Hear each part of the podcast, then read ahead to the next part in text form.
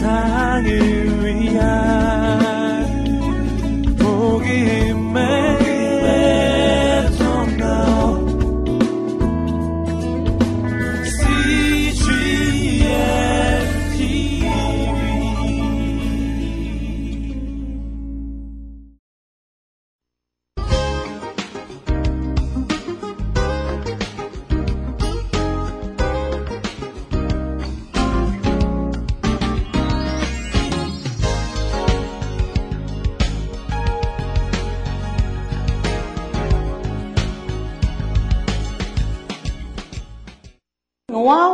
일어나고 나서 그 다음에 나오는 11장은 무슨 사건이에요? 여러분이 아는 대로. 바벨탑 사건이에요. 그리고 바벨탑 사건 다음에 나타나는 성경의 기록이 뭐예요? 12장에 아브라함 사건이다 이 말이에요. 이게 어떻게 연결되는지 이 흐름을 찾아야 이제부터 성경 전체가 어떤 엔진을 가지고 정말 가는지 연결된다 이 말이죠.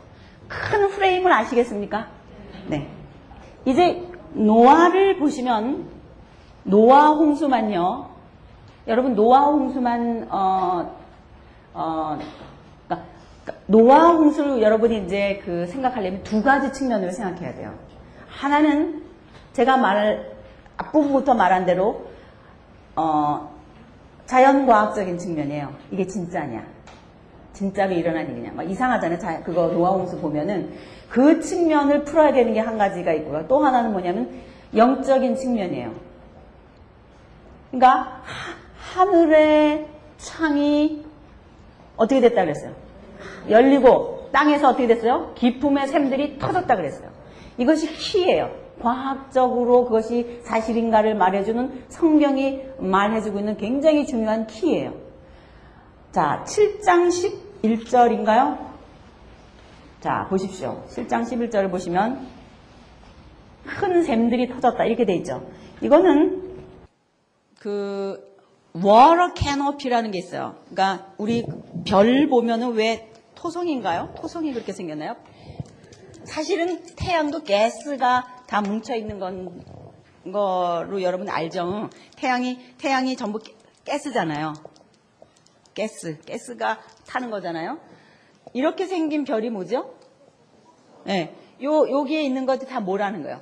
가스거든요. 이런 것들이 띠를 두르고 있는 거라고요. 가스가 멀리서 봤을 때 이렇게 보이는 건데 어, 노아 홍수가 굉장히 중요한 인류 역사 가운데 어, 중요한 그 어, 지점을 차지하고 있어요. 결론적으로 얘기하면 뭐냐, 뭐냐면 노아 홍수는 하나님께서 창조물에 손대신 거예요. 창조물에. 내가 이제 예쁘게 뭘 만들어 만들었어요. 예쁘게 뭘 만들었어요. 이걸 애지중지하고 만들었어요. 근데 그거를 그 창조물에 그냥 팍 손대가지고 읊겠다. 만두를 내가 예쁘게 만들었는데 그냥 팍 읊겠다. 화가 나가지고 예를 들어서 그 읊게 탁 읊게면 터지잖아요. 한마디로 말하면 노아 홍수는요, 하나님이 이제까지 해오신 창조물, 특히 지구를 중심으로 한 이 창조물에 하나님이 창조에 손댄 거예요. 그래서 어떻게 되냐? 지구 환경이 이그러졌어요. 지구 환경이 이그러져서 지금까지 수백 년 동안 살아올 수 있던 장수가 무너지게 돼요. 오랫동안 살았던 그, 어, 그 생명이 연장되었던 그 환경이 무너진 거예요. 여러분, 김치 냉장고 다 있죠, 집에? 김치 냉장고는 여러분 왜 샀어요? 오래도록 쉬지 않고 맛있게 먹으려고 샀죠. 그러니까 오래도록 맛있게 먹게 하기 위해서라고 하는 것은 그 속에 있는 김치가 변하지 않고 그대로 있다는 거죠. 그대로 있게 하기 위해서 쓰는 원리가 뭐냐면 장파의 원리예요. 보통 냉장고는 이 기류 변화 때문에 온도 변화가 많다는 거 아니에요. 그런데 김치 냉장고는 그 안에 온도 변화가 있다는 거예요? 적대는 거예요? 적대는 거예요. 잘하시네요. 그걸 장파 원리라 그러잖아요. 똑같아요. 지구가 있었었는데 창세기 1장에 보면 하나님께서 궁창 위의 물과 궁창 아래의 물로 나누셨다 그랬죠.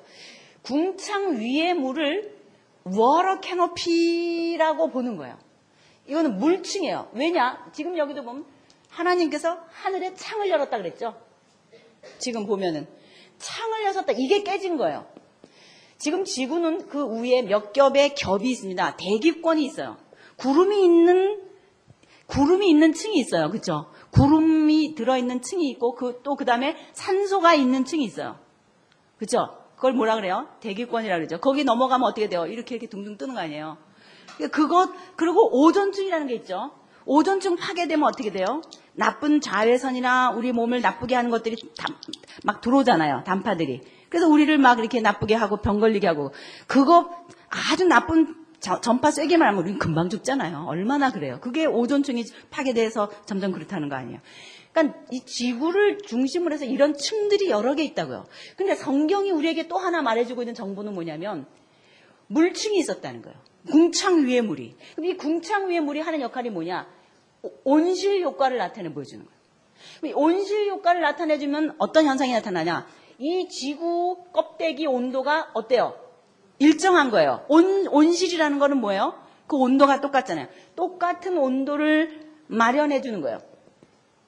그러니까 초기의 지구 환경은 오래도록 살 수 있는 환경이었을 뿐만 아니라 변화되지 않고 이런 모든 자외선이나 이런 데서 보호되도록 하나님이 하셨을 뿐만 아니라 이 안에서 오래도록 범죄하지만 않았더라면은 살 수 있는 그런 하나님의 환경을 허락해 주셨었고 사람들은 초기에 오래 사는 거예요. 그러니까 노아 홍수가 올 때까지는 분명히 오래 살았어요. 분명히 오래 살았어요. 이, 이 물층이라고 하는 게요, 깨져 나가면서 나타난 게 뭐냐면, 이 물이 쏟아져 내리고요. 그 다음에 이, 이 그 지각, 기품의 샘들이 터졌다라고 하는 것은, 아래 있는 그 지 땅의 그, 어, 어, 그러니까 뭐죠? 그, 티그리스 강과 유프라테스 강을 말할 때, 그 강의 진원지라 그랬어요. 물샘이 거기서부터 나와서 거기서부터 흘러나갔다 그랬어요. 기억나세요? 강이 쫙 생긴 게 아니라 그 물이 물의 근원이라 그랬어요. 물의 근원. 물의 근원이 거기서부터 이렇게 흘러 나오는 그 물샘 물의 근원이라는 용어와 같은 용어예요. 물샘 기쁨의 샘이 터졌다는 게. 그러니까 땅에서부터 지각 변동이 일어나면서 그게 어떻게 됐다는 거예요? 터졌다는 거예요. 땅 속에 있는 그런 샘의 근원들이 터져 나가면서 그거 그 지, 지질 운동이 일어났다는 거예요. 지각 운동이. 그러니까 지구가 깨져 나간 거예요. 여러분 오대양 육대주 이렇게 아프리카나 이쪽에 연결되는 거 보면 처음에는 그것이 붙어 있었던 대륙이라고 하는 거 여러분 지리 시간에 배웠죠? 실제로 보면 짝이 맞죠? 언젠진 모르지만 이게 터진 거예요. 한 번 지구가. 그래서 시베리아 쪽 위쪽으로 이렇게 이렇게 이렇게, 이렇게, 여기 이런 주- 점들도 다 보면 다 붙는다고 이렇게 본래는. 그러니까 이렇게 깨어져 나간 밑에서는 지각 운동이 일어나서 깨져 나가고 위에서는 창이 열려서 물이 쏟아져 내리고 밑에서는 폭발이 나면서 뭐가 일어난 거예요? 완전히 지진과 막 이런 게 일어나면서 난리가 난 거예요. 물이 물로 기범벅이 되는 이러면서 이 속에 있는 모든 생물들이나 물, 이 바다에 있는 물고기들이나 이런 것들이 막 뒤 범벅이 돼갖고 한 번 지구가 와장창창창 한 거예요. 진짜로. 노아 홍수를 여러분 신화처럼 생각하면 절대로 안 돼요. 노아 홍수는 결론을 얘기하면요. 교회론이에요. 교회론. 어떻게 교회론인가 이제 가보세요. 이게 이런 식으로 완전히 지구가 와장창 창창 깨지고 나서 이 물들이요. 여러분 핵겨울 아시죠? 핵겨울. 지진 그 핵전쟁 일어나면 제일 무서운 것이 핵폭발하고 나서 버섯처럼 이렇게 되고 나면 뭐예요? 분진이 태양에서부터 오는 빛을 막아서 황사 현상 같은 거. 응, 이렇게 하면은 온도를 그러니까 햇빛이 모조에게 완전히 빽빽하게 되기 때문에 그게 뭐가 된다는 거예요? 완전히 핵겨울이 된다는 거예요. 그 핵겨울이 된 상태에서 오는 그 추위라는 것은 이루 말로 다 할 수 없다. 그게 핵겨울이거든요. 그러니까 노아 홍수가 일어나면서 이게 땅 속에서 이게 지진이 일어나고 이게 폭발이 일어나고 이렇게 화산이 터지고 하는 이런 지각 격렬한 지각 운동이 일어나면서 위에서는 물이 쏟아져 내리고 이 창이 깨지고 하면서 그 물들이 순식간에 어떻게 된 거예요? 얼어붙은 거예요. 그게 뭔지 알아요? 빙하의 비밀이에요. 이 지구에 있는 빙하단이라고 하는 것을 여기 이제 북, 북쪽에 북극이 있고 남극이 있잖아요. 이 빙하단은 여기 스위스 물론 지금은 스위스 뭐 알프스 막 아름답다고 이제 그러면서 여행하지만은 그게 본래 빙하지 빙하단이라 그래요. 빙하단이에요. 이게 다 빙하로 덮였던 거예요, 이게. 그럼 여기 있는 물들 다 녹으면 지금 우리 지구 어떻게 돼요? 완전히 잠기는 거 여러분 아시죠? 이게 녹으면 잠겨요. 그런데 재밌는 건 뭐냐면 이 얼음 속에 뭐가 있는 줄 알아요? 아열대 식물들이 있다는 거예요. 이 남극과 북극 속에 아열대 식물, 고- 또 멤머스, 멤머드 같은 거 있잖아요. 공룡. 입에 완두콩 먹다가 입 벌리고 나니까 그 안에 완두콩 다섯 개, 뭐 몇 개 이렇게 깍지 들어있는 채로 냉동된 상태로, 상태로 남극에서 발견됐다. 그럼 그거 어떻게 서름이 해석하시겠어요? 그거를. 예. 이렇게 된 거예요. 얼어붙은 게 본래 여기가 어디였었는데? 아열대성 기후였었는데 여기가 노아 홍수가 순식간에 일어나면 여기서 살다가 얼음에 냉동이 돼야 지금 발견했을 때 냉동 그대로 살아나지. 만약에 여기 안 살고 딴 데 살았으면 여기 못 오잖아요. 그러니까 본래 여기서 살았었다는 거라는 거예요. 그러니까 남극이나 북극이나 할 거 없이 다 모였었다는 거예요. 아열대성과 같이 하나님이 보시기에 아름다운 그런 지구 환경이었다 이 말이에요. 이거를 그 누구도 과학자들은 설명해내지 못한다는 거 아니에요. 빙하의 비밀을. 이거 다 녹으면 물 다 잠깁니다. 이때 빙하가 된 거예요. 왜냐 이거예요. 왜? 이렇게까지 하나님이 지구를 깨뜨릴 만한 이유가 있느냐? 이것이 앞으로 창세기 12장부터 하나님이 이스라엘 백성을 세우시면서도 적용되는 중요한 원리가 여기에도 있는 거예요. 그게 뭔지 알아요? 창세기 6장에 나타난 비밀이에요. 왜 노아 홍수가 생겼냐? 노아 홍수의 현상입니다, 이거는. 어쩌면 이렇게 하기까지 하나님이 지구를 깨, 깨고 싶으셨을까? 하나님은 왜 이렇게 지구를 깨고 싶으셨을까? 지구를 깰 정도로 하나님이 소위 심판의 심벌이 되는 성경 전체 속에서 심판 그러면 전형으로 나타날 수 있는 노아 홍수라고 하는 것을 하나님이 허용하셨는가? 비밀이 6장에 있어요. 자, 6장을 열어보세요. 노아 홍수 6장부터 시작된다고 그랬죠? 자, 6장에 보면은 노아 홍수 당시의 사회성이 나와요. 노아 홍수가 일어나는 때에 그 사회는 어떤 성격을 가지고 있었는지를 보여줘요. 그러면 생각해 보세요. 어떤 한 사회가 성격이 지워진다는 것은 누구에 의해서 지워지는 거예요? 다스리는 자에 의해서 지워지잖아요. 통치자에 의해서 왜 자기 마음대로 하니까 그 사회 성격이 만들어진단 말이에요. 공산주의는 공산주의를 다스리는 자에 의해서 그 성격이 만들어지고 그렇지 않습니까? 그러니까 노아 시대 때의 사회적인 성격이 뭐냐? 그랬을 때 보여주고 있는 것이 뭐냐면은 네피림이라는 사람이라는 거예요. 누구예요? 네피림은 그런데 어떻게 해서 난 사람이냐가 이슈예요. 자, 거기 보세요. 네피림이라고 하는 지인, 자, 지인 유전자 변이가 일어나가지고 생긴 사람이 있어요. 자이언트. 네피림, 자이언트예요. 자이언트는 지인에서 파생된 용어입니다. 지인의 변화가 일어났다. 유전자 변이가 일어났다. 라고 말할 수 있는 사람이에요. 자이언트. 그럼 자이언트가 왜 그때 생겼냐? 하여간 모르겠는데 거인이 나타나기 시작했다는 거예요. 거인이. 근데 그 거인이 어떻게 해서 생겼냐? 그랬더니 누구하고 누구하고 결혼했대요. 하나님의 아들들과 사람의 딸. 자, 이 말이에요. 여러분 여기서 하나님의 아들들은 누구를 말할 것 같아요? 우리 공부했지 앞에 셋 계열의 5장에 나타난 하나님의 나라 예배 공동체를 말해요. 하나님의 나라 예배 공동체. 하나님의 나라 백성들이 하나님의 아들들이에요. 이 하나님의 아들들이 어떻게 되는 거예요? 가인 계열의 여자들과 어떻게 되는 거예요? 섞여서 결혼했다는 거예요. 그러더니 나타난 이상한 종족이 누구라는 거예요? 네피림이다 이 말이에요. 당신은 네피림이 있었고 네피림의 속성에 대해서 말해줘요. 아나무인에다가 네피림이 하는 일이 뭐예요? 너무 포악한 누구를 말해요? 네피림이 그런 사람이라는 거는 그 사람이 당대의 누구였다는 거예요? 왕과 같은 그 시대의 구심점 역할을 하는 사람이었다는 얘기예요. 노아 홍수를 불러 일으키게 된 원인은 가인 계열 때문이 아니에요. 제가 여러분이 이 말을 하다가 죽어도 좋아요. 노아 홍수도 그렇고 앞으로 하나님이 이루어 나가려고 하는 이 하나님의 나라도 그렇고 이 세상은 인류 일반 역사는 어차피 가인 계열이 있어요. 그죠? 어차피 가인 계열과 함께 섞여 살아요, 우리는. 그런데 문제는 뭐냐? 하나님의 나라 백성들이 열방을 향해서 나가지 않는다는 거예요.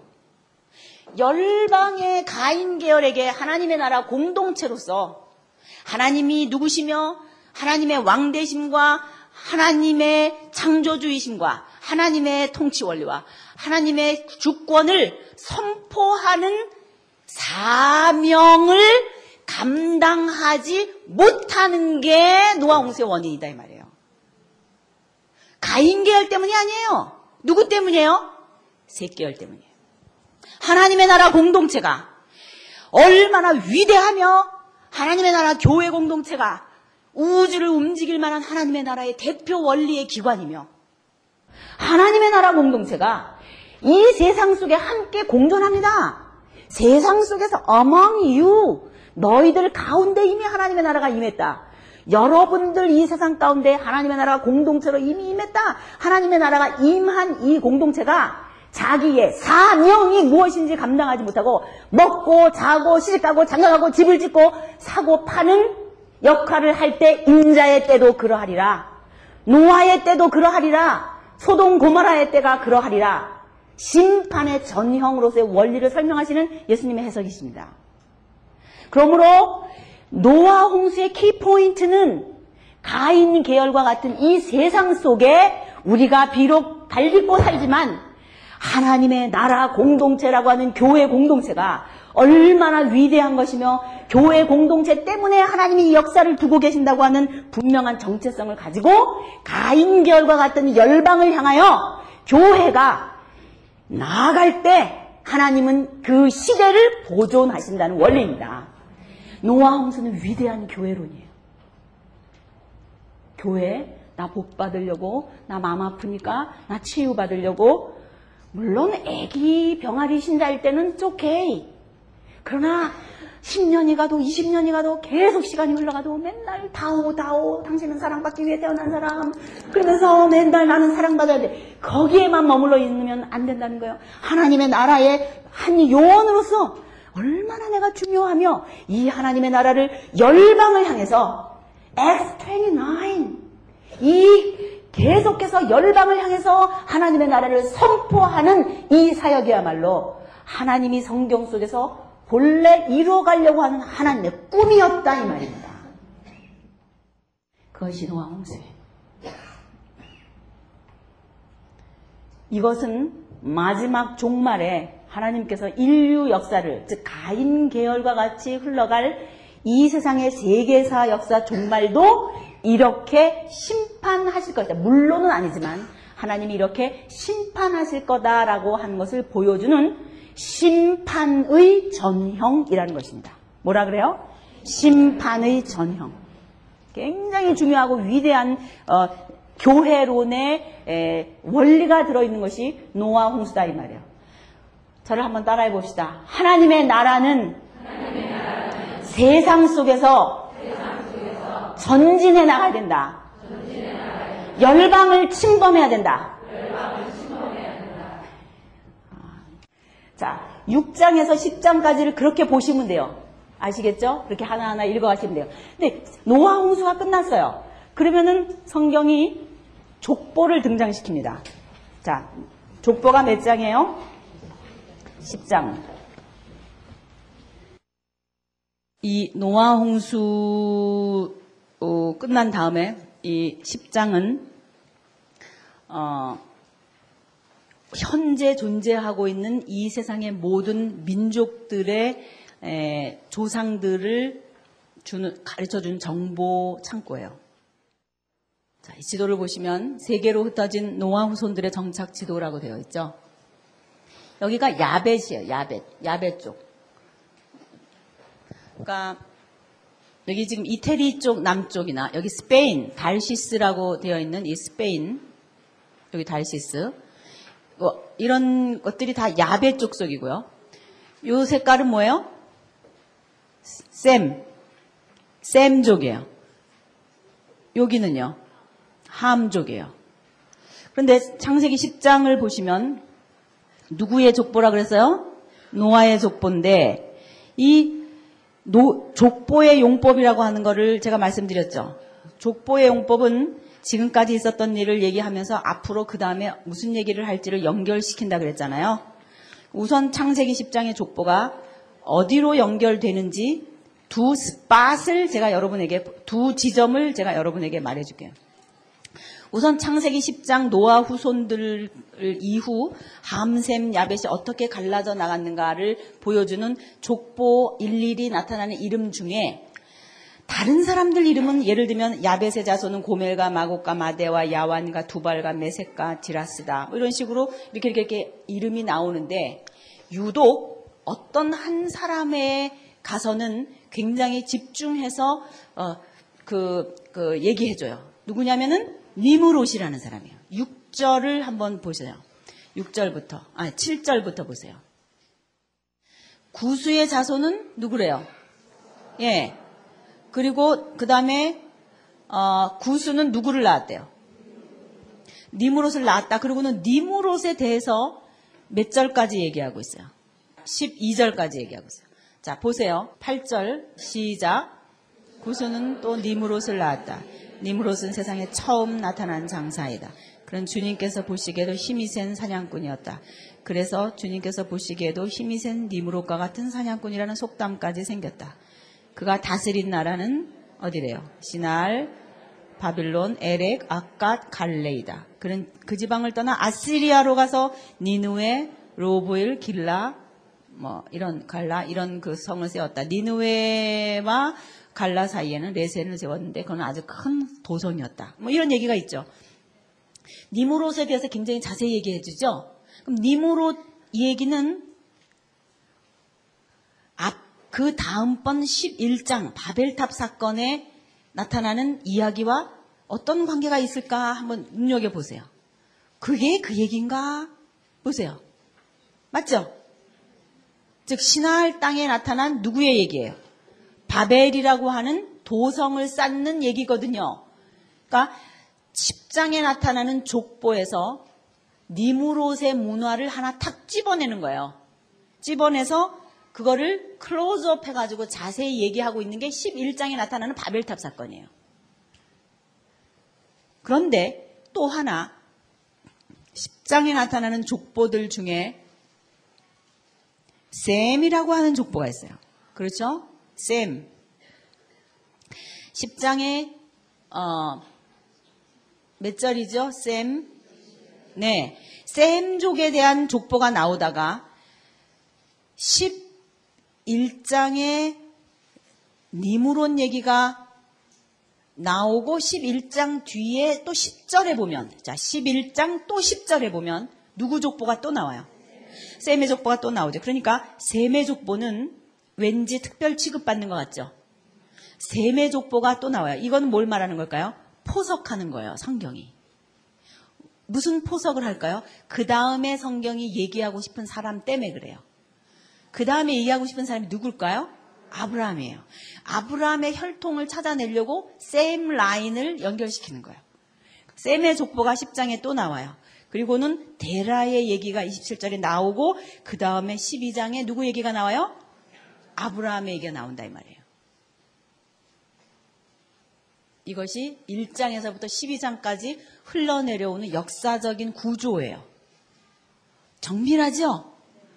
아브라함을 찾아 나오는 길이 얼마나 정밀한가 알 수 있어요. 그러면서 이것을 역사적으로 증명해내고 있어요. 꼭 역사 속에서도 필요한 것들을 찝어내고 있어요. 그러면 우리가 여기서 생각해야 될 것은 뭔가 하면은 여러분 맨 뒤에 여러분 책 그 맨 뒤에 부록 2번에 보시면 창세기 10장 노아 후손들의 역사 이렇게 써 있고 야벳의 자손, 함의 자손, 셈의 자손 이렇게 있죠.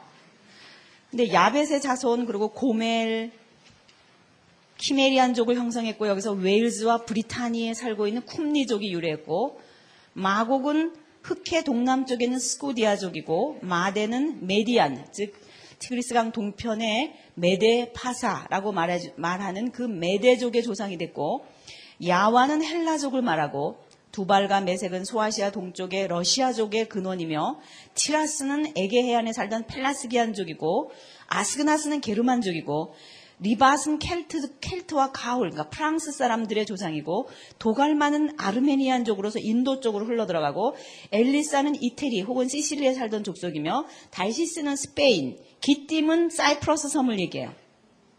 도다님은 헬라 북쪽의 어, 그섬 사람들을 얘기하고 등등. 구스는 에디오피아족, 미츠라임은 에집트를 말해요. 등등.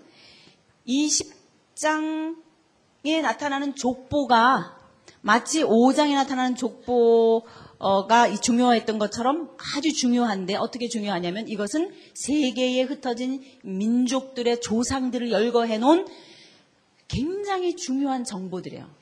인류 일반 역사를 연구하는 어, 어, 인류학자들도 현재 나타난 그 정보들, 참고 문헌들, reference들 중에서 성경의 이 창세기 10장에 나타나는 이 사람들의 이름이 가장 정확한 세계사적인 학술적인 정보라고 평가하고 있습니다.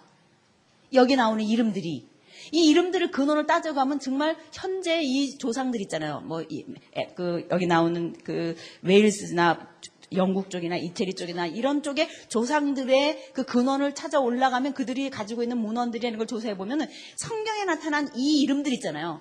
여러분들이 그렇게 이제까지 무시했던 이 이름들. 이 10장을 읽으면서 얼마나 여러분들이 오늘은 무슨 반찬 할까? 전화해야 되는데, 세금 내야 되는데, 거기는 그러면서 읽는 데잖아요. 딴 생각 나야 되니까. 그러는 데지만 이것이 얼마나 중요한 이 인류학, anthropology를 연구하는 학자들이랑 history를 연구하는 학자들이 중요한 reference를 쓰고 있는 게 구약에 나타나는 창세기 10장의 족보입니다. 구박하지 마세요. 이 10장을 여러분이 저 지도와 함께 그 뒤에 지도 있죠? 10장에 나타난 족보 그 지도랑 연결하면서 이름 하나하나를 짚어가면서 매치시켜 보세요. 그러면서 공부를 좀 해보세요. 성경에 이렇게 여러 나라들이 이렇게 흘러, 흩어져 있었었구나. 그거를 성경은 말해주고 있구나. 그 말은 무슨 말이에요? 성경은 세계사를 무시하지 않는다. 성경은 세계사 전체를 얘기해 오고 있는 거야. 창조부터 이렇게. 얘기해 오고 10장에서 전체를 다 이렇게 말해주고 있어요. 흘러온 역사를 중요한 것들을 아주 중요하게 찝어서 1장에서 11장까지 이렇게 얘기를 해주고 있다 이 말이에요. 그러면서 어디서 더 이상은 세계 인류 일반 역사를 말하지 않고 히브리 민족의 역사로 넘어가나 했더니 11장 얘기를 마치고는 더 이상 안 하겠다는 거예요, 성경이. 왜 안 하나? 하나만 하니까 안 하는 거예요. 왜 하나만 하나? 다 이하 동문이니까. 그럼 뭐가 이하 동문이냐? 여러분, 창세기 11장의 기사는 어느 문명이 형성되는 과정을 기록한 것입니까? 어느 문명이에요? 인더스 문명이에요? 에집트 문명이에요? 메소포타미아 문명이에요? 그렇죠. 그게 탁 나와야죠. 메소포타미아 문명이에요. 메소포타미아 문명이라고 하는 것은 여기에 보시면 요거 빨간색 세 번째. 요게 지금 메소포타미아 문명이거든요. 음, 맨 뒤에 보면 쭉 기다란 거 있죠. 이게 지금 세계 성경 역사하고 세계 역사를 대조한 대조표예요. 맨 앞에 있는 게 히브리 민족의 역사예요. 그리고 그 다음이 에집트, 그 다음에 메소포타미아 문명, 그 다음에 어, 이태리 뭐 이렇게 쭉 나가요. 그래서 세계 역사가 이런 민족들을 타고 처음에 어떻게 해서 흘러내려 왔는지를 대조하면서 이 히브리 민족의 역사와 연구할 수 있도록 만들어 놓은 표입니다. 앞으로 이 교재는 어, 아주 여러분이 그 많이 연구하고 같이 성경을 읽어 내려가면서 봐야 할 중요한 교재예요. 그러니까 지금 메소포타미아는 세 번째 있는 핑크색이라 그랬죠. 보세요. 어떤 때는 구 바벨론이야. 그렇죠? 구 바벨론 써 있죠? 어떤 때는 바벨론 아수르. 이거 뭐예요? 고구려 백제 신라. 어떤 때는 통일 신라. 어떤 때는 고려, 어떤 때는 조선, 대한민국 이렇게 우리나라 역사도 쭉 흘러가면서 말하라 그러면 그렇게 말할 수 있겠죠. 그런 것처럼 여기서도 그렇게 흘러내려가면서 때로는 아수르라는 이름으로, 때로는 구 바벨론이라는 이름으로, 때로는 신 바벨론이라는 이름으로 흘러져 내려온 역사를 기록한 거예요. BC 언제부터? 4천년쯤부터 시작해가지고. 이렇게 흘러내려온 역사예요. 그러니까 성경이 지금 창세기 10장에서 니무롯이라고 하는 한 사람을 노아의 후손의 역사 가운데 끄집어내서 11장의 바벨탑 사건 얘기를 하는 이유는 어느 문명을 설명하고 싶은 거예요. 메소포타미아 문명을 설명하고 싶은 거예요. 그 나라는 엘렉과 뭐 그래서 쭉 나오면서 아수르와 바벨론과 니누웨와 이런 이름 나오죠. 앞으로 그렇게 흘러가는 역사에 장이 되는 문명을 이루는 나라가 됐다 이 말이에요. 그러면 세계 역사의 근간이 되는 메소포타미아 문명의 발상인 바벨이라고 하는 나라가 어떻게 해서 생겼으며 그 나라, 인류 일반 역사가 흘러갈 나라의 성격은 성경이 뭐라고 말하며 그것은 하나님이 보실 때 어떤 것이며 성경의 역사와는 무슨 관계가 있는가를 보여주는 게 11장이다 이 말이에요. 그럼 뭔가 이거예요. 자, 그들이 동방으로 옮겨가다가 11장 앞에를 보세요. 성경. 동방으로 옮겨가다가 어디를 만나요? 시날이라는 땅을 만났다. 그리고 그들이 하는 얘기가 뭐예요? 우리가 어떻게 하자 그래요? 대를 쌓고 성을 쌓자. 대를 쌓고 하늘에까지 우리 이르게 하자. 이거는 뭘 말할까요? 문화를 이루는 거예요. 성을 쌓는다. 건축하는 거예요. 한 도시 문화를 형성하는 거예요. 공동체를 형성하는 거예요. 국가를 형성하는 거예요. 성경에서 최초로 국가, 나라라고 하는 말이 나오는 부위가 여기에요. 여기 그, 그의 나라는 이렇게 나오죠.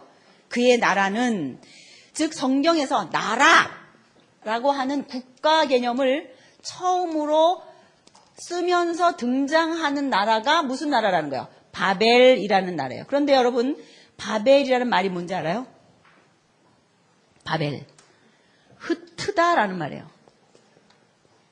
흩어진다. 흩어진다는 말이에요. 바벨탑 사건에서 맨 끝에 어떻게 됩니까? 흩어지잖아요. 언어 때문에. 말이 안 통해가지고 막 흩어지잖아요. 그 흩어진다라고 하는 말이 무슨 말이에요? 바벨. 그게 이 뜻이다 이 말이에요. 바벨 그럼 뭐예요? 흩어지다. 이 바벨이라고 하는 나라가 최초로 성경에 등장하는 나라인데 그 말 뜻은 흩어지다라는 말이에요. 이, 런 것들이 다 중요한 의미가 다 들어있는 거예요. 이런 게 다. 그러면 우리가 여기서 찾아내야 될 것이 뭔가 이제 성경은 인류 속에 드러날 세계사, 세계 역사를 어떻게 규정하는가예요.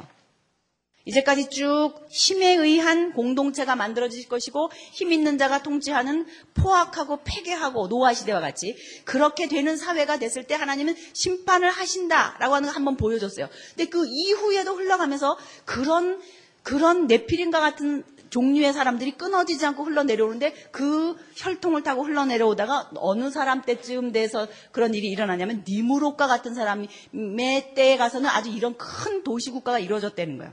근데 이 나라는 어떻게 세워지냐? 그들이 동방으로 옮겨갔다. 그럼 이 이들이 세운 나라는 주체가 사람이죠. 그러니까 주권이 누구에게 있는 나라예요? 네. 사람에게 뭐가 있어요? 주권이 있는 나라예요. 그 다음에 신할이라고 하는 구체적인 뭐가 있어요? 영토가 있어요. 땅이 있어요. 그리고 그들이 하는 말이 뭐예요? 뭐 하지 말게 하자? 흩어짐을 면하자. 그럼 여러분 흩어짐을 면한다고 하는 말은 무슨 말이겠어요? 누구를 중심으로 해서 흩어짐을 면하는 거예요? 어, 그렇죠. 힘 있는 자. 힘 있는 세력자의 를 중심으로 해서 구심점으로 해서 모여들게 한다 이 말이에요. 그럼 이 힘 있는 자를 중심으로 해서 모여드는 것, 흩어짐을 면하는 사람들은 다 뭐가 되는 거예요? 국민이 되겠죠. 그렇죠? 흩어짐을 면해서 모여드는 사람들은 국민이에요. 그러면 주권이 있고 영토가 있고 주, 국민이 있어요. 그럼 이거는 뭐의 3요소예요? 나라의 3요소예요. 즉 세계사라고 하는 것이 무엇인가? 앞으로 세계사는 앞으로 세계사는 힘 있는 자가 중심이 돼가지고 사람이 왕이 되어서 영토를 차지하며 그 사람을 중심으로 해서 사람을 모아 제국화 되는 역사를 갈 것이다. 이거예요. 흩어짐을 면하게 하는데 거대 세력으로 자기 밑에 모아들게 해서 자기는 뭐가 되는 거예요? 황제가 되는 거예요. 그 힘 있는 자가 힘 있는 자의 마지막 목표가 뭐냐? 황제예요. 제국주의자. 온 세상에 있는 사람들을 다 모아서 자기가 뭐가 되고 싶은 거예요? 황제가 되고 싶은 거예요. 앞으로 세계사는 그런 역사로 갈 거다. 그렇게 말하는 거예요.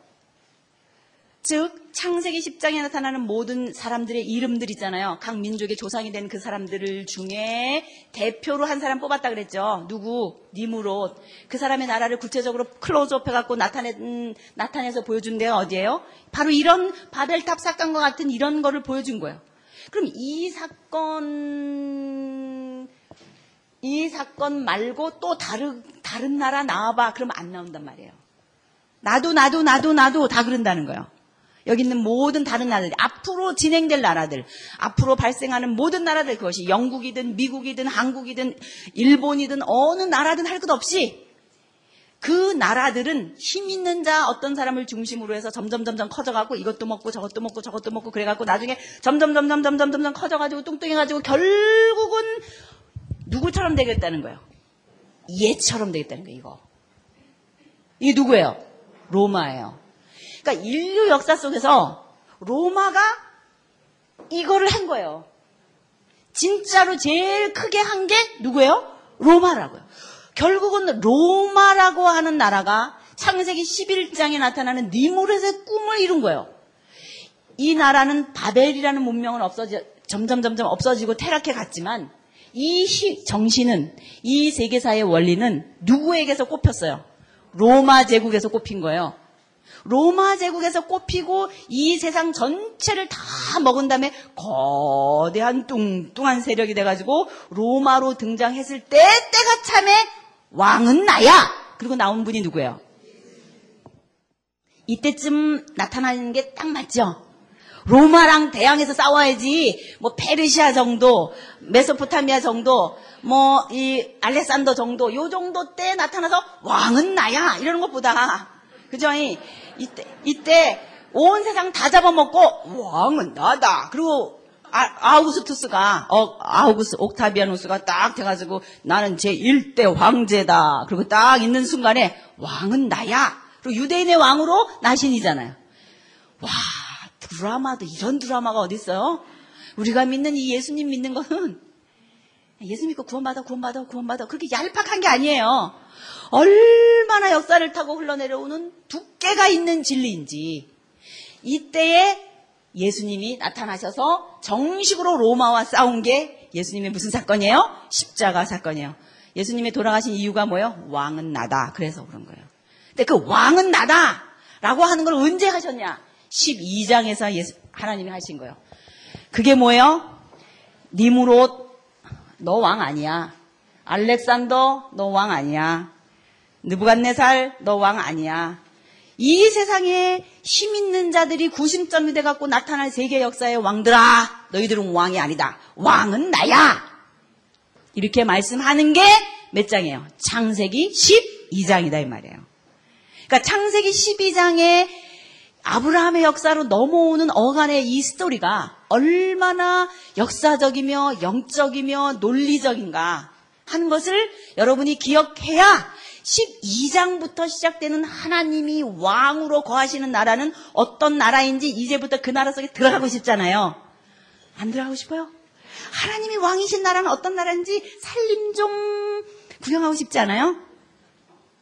창세기 12장부터 하나님이 뭐라 그러신 줄 알아요? 나도 내 나라를 세워야지. 이게 무슨 나라예요? 하나님의 나라. 12장부터 시작되는 하나님의 나라.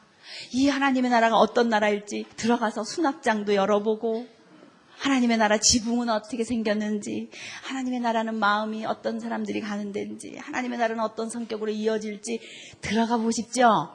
그러면 창세기 12장부터 읽으면 되는 거거든요. 그러니까 창세기 12장부터 이제 읽어갈 거란 말이에요. 그러면 창세기 12장은 정말 하나님의 나라 어떤 형태로 이제 갈 것인가? 이제 보세요. 지금 11장도 나라가 세워지기 위해서 국민, 주권, 영토라고 하는 국가의 3요소에 의해서 세워졌어요. 12장도 마찬가지예요. 보세요. 이 나라는 시작하는 주체가 누구예요? 여호와예요. 그들이가 아니에요. 여호와께서 누구에게 이르시되 아브라함에게 이르시되 너는 본토 친척 아비 집을 떠나 내가 내게 지시할 어디로 가라? 땅으로 가라. 시날이라는 땅으로 간 것처럼 이 나라도 영토를 기본으로 하고 있다는 거예요.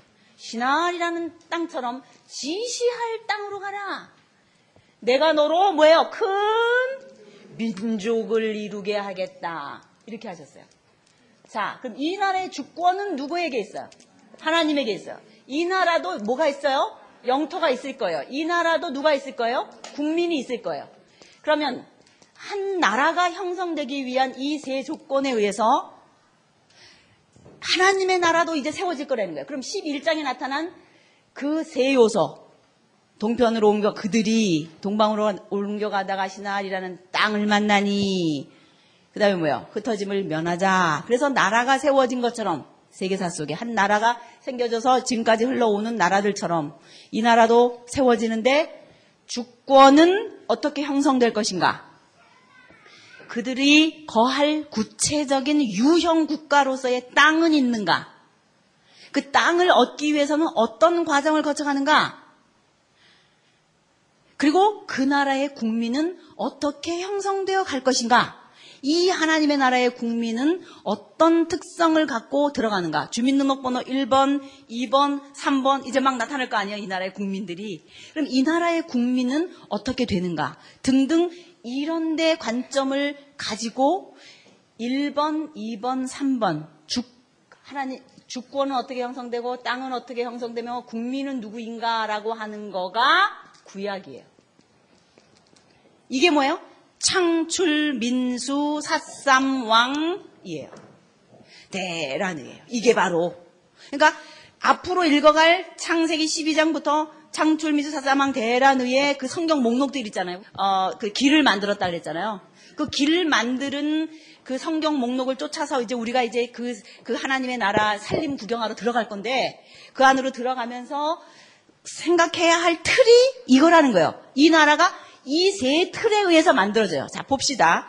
여러분 교재 맨 1과 끝에 보면, 아, 관점 끝에 왕은 나야. 여기 보면 창세기 12장부터 시작되는 하나님의 나라, 국민 만들기. 자, 창세기 12장부터 50장까지는 무슨 얘기예요? 아브라함이 이삭을 낳고, 이삭이 누구를 낳았어요?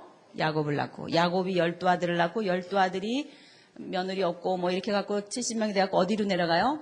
에집트로 내려가서, 어, 이사 갔다. 거기까지죠. 그러면 창세기 12장에서 50장까지는 국민 만들기 같아요. 땅 만들기 같아요. 주권 만들기인 것 같아요. 아이고, 잘하시네요. 그러니까 창세기 12장부터 읽을 때는 무슨 생각을 하면서 읽어야 되냐면 하나님은 지금 뭐를 만들고 계시다? 하나님의 나라 백성을 만들고 계시는구나. 하나님은 국민 만들기를 하고 계시는구나. 이렇게 생각하면서 읽어야 돼요.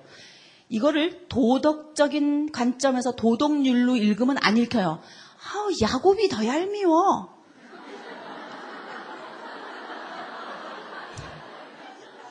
그렇잖아요.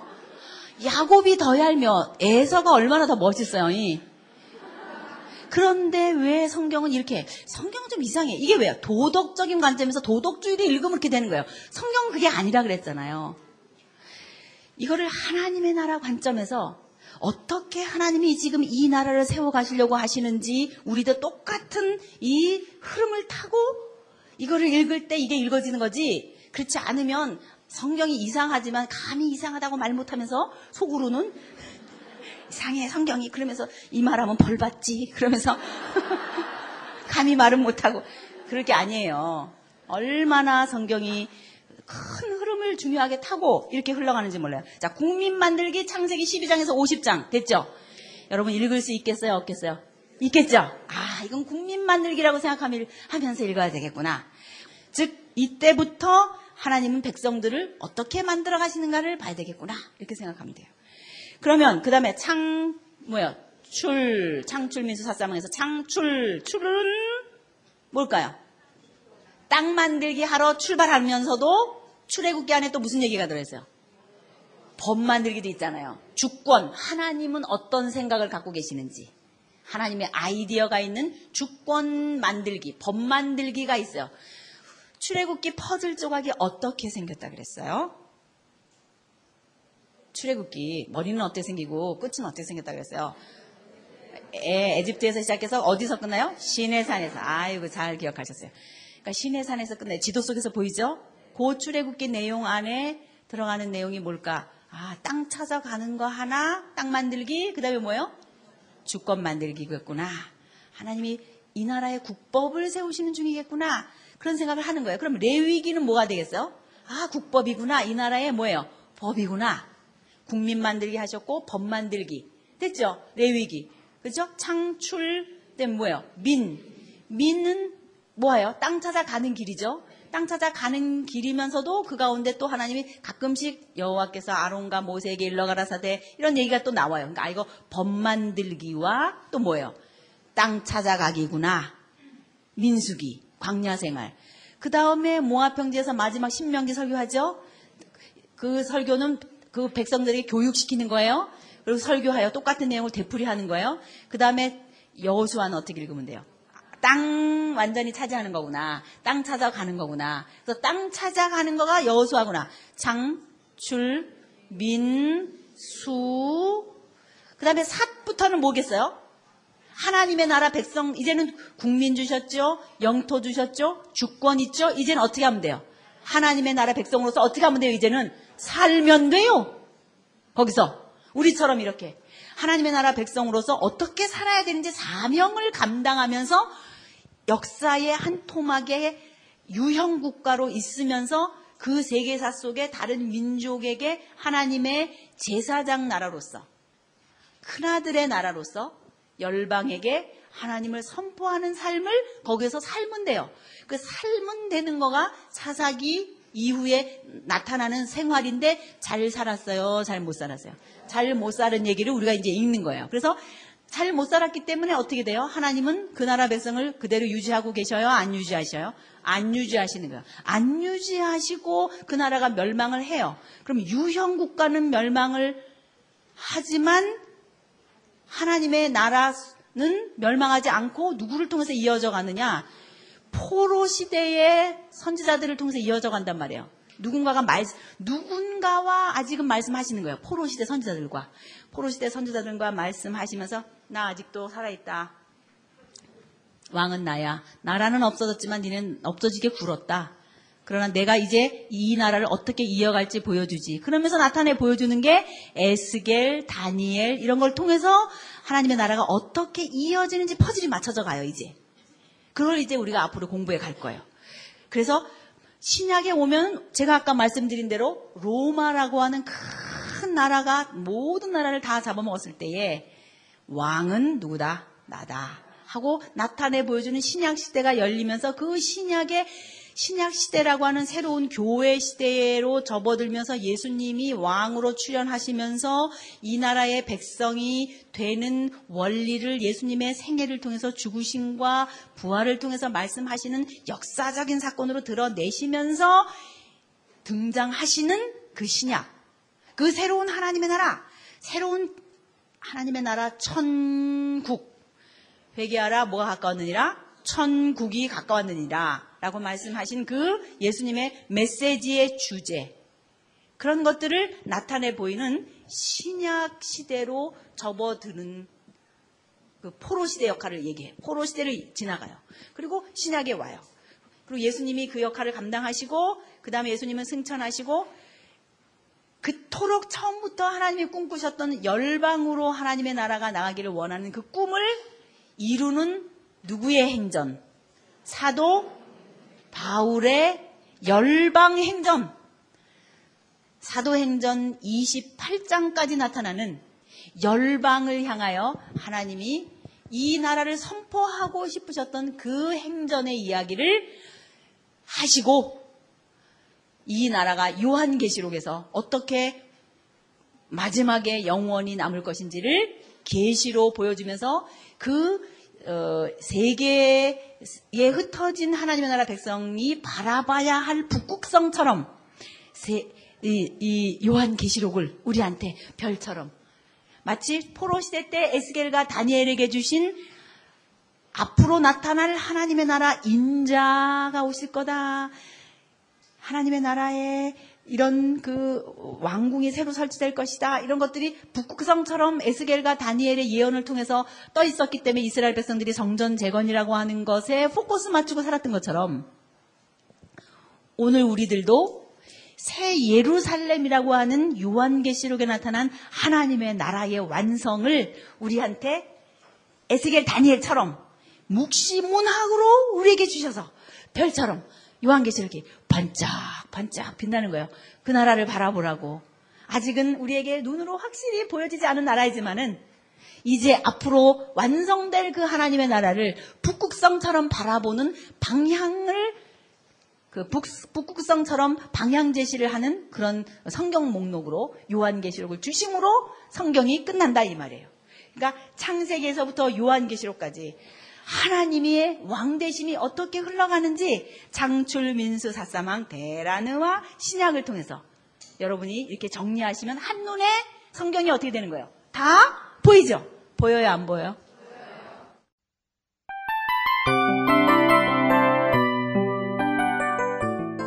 이 프로그램은 청취자 여러분의 소중한 후원으로 제작됩니다.